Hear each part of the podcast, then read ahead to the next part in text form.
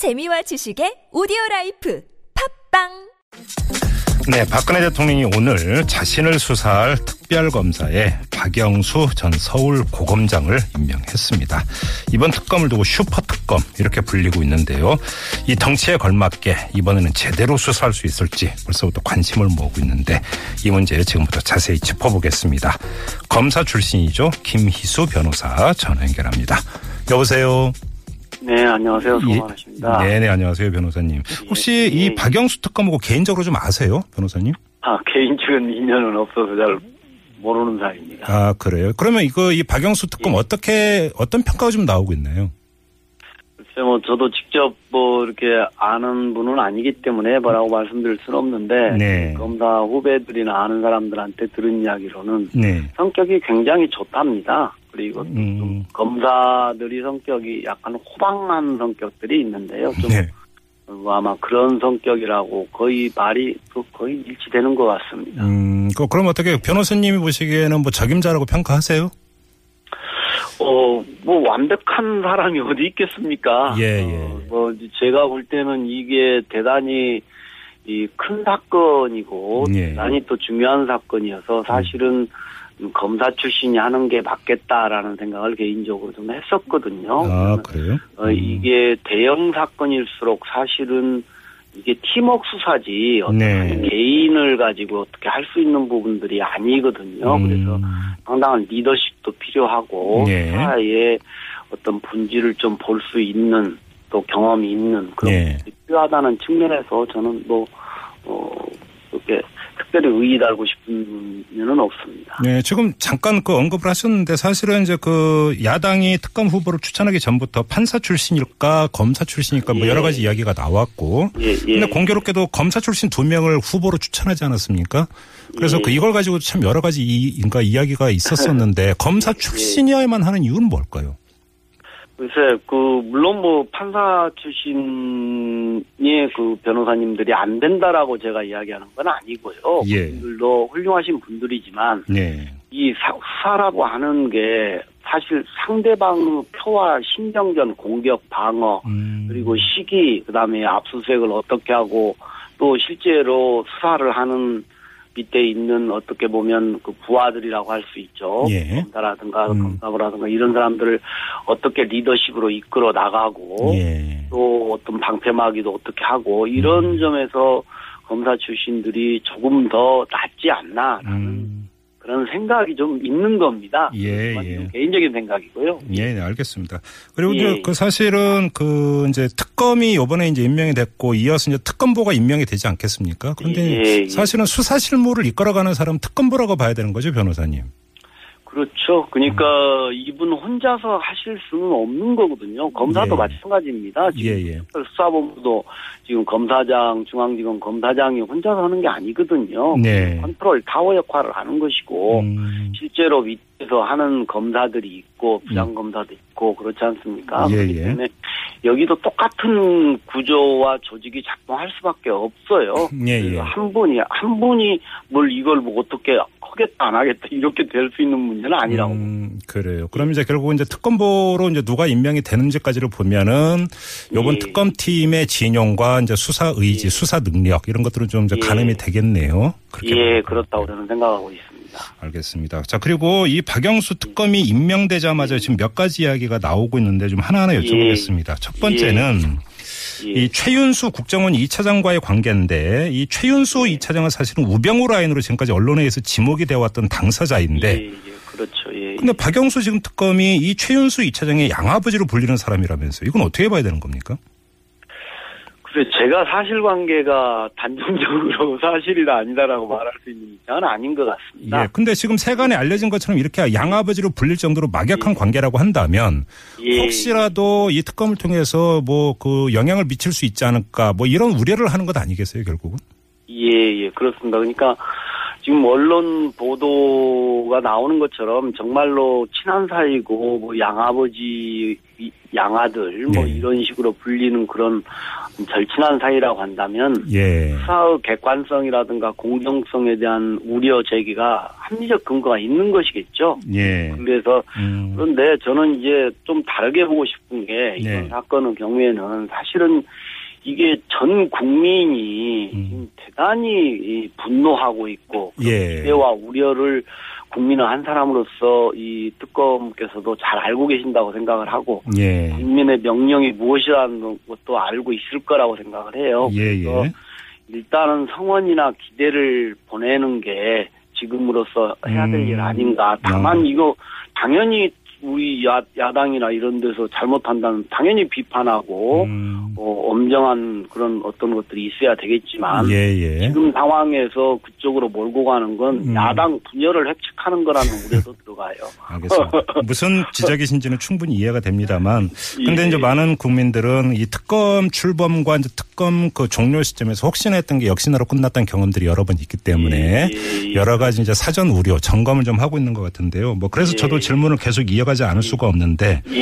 또 정반대로 어떤 이야기도 나오고 있냐면 박영수 예. 특검이 김대중 정부 시절에 사정비서관을 지냈고 박지원 국민의당 비대위원장이고 상당한 그 인연이 있는 사람이고 이러다 보니까 박지원 비대위원장이 입김이 또 그 스며드는 것 아니냐 또 이렇게 정반대로 보는 시선도 있거든요. 이건 어떻게 보세요?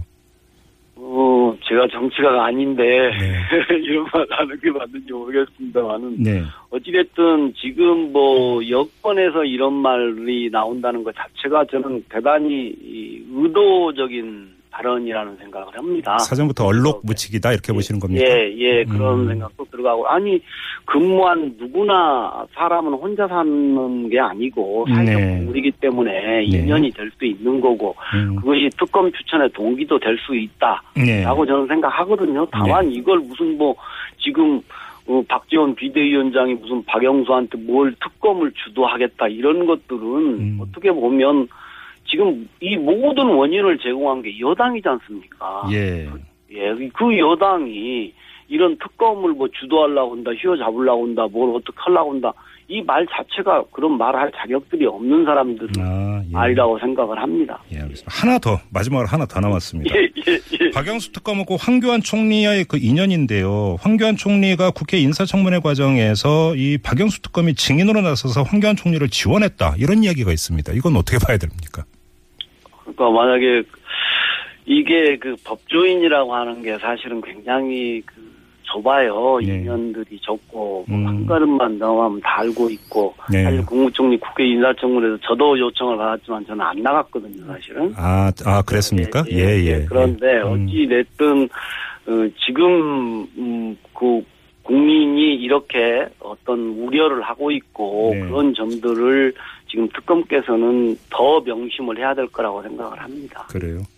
예. 어, 지금 뭐 변호사님께서 증인 요청을 받은 적이 있다고 말씀하시니까 갑자기 급 금- 궁금해지는 게 하나 있어서 잠깐 이거 좀 여쭙고 다시 특검 얘기로 넘어오겠는데요. 예, 예, 예. 지금 일각에서는 황교안 총리 체제가 계속 이어지면서 만에 하나라도 권한대행이 되는 것에 대한 우려의 시선이 있지 않습니까? 예, 많이 있죠. 예. 변호사님은 그 이런 우려의 시선에 대해서 어떻게 받아들이세요?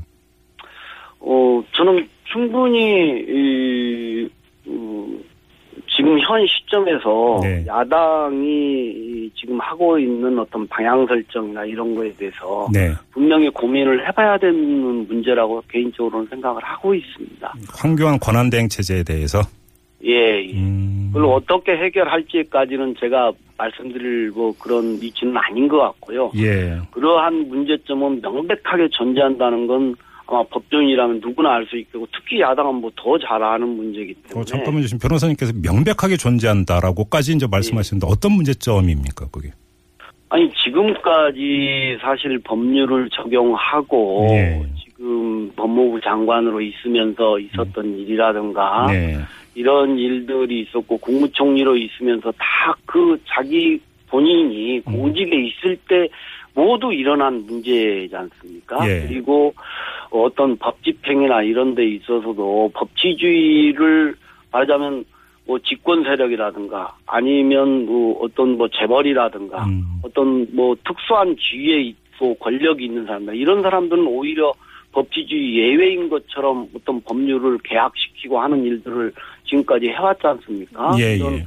그러니까 객관적이고 공정하게 일을 해왔다라고 저는 생각지를 않아요. 그렇기 음, 때문에 예. 과연 이 중대한 위기에서 어, 권한 대응으로서 해야 될 일들이 있는데 네. 그걸 어 그렇게 한다면 음. 이건 완전히 국민들이 바라는 방향을 방해하고 회방 놓는 결과를 초래할 수도 있기 때문에 하는 말입니다. 그렇습니까?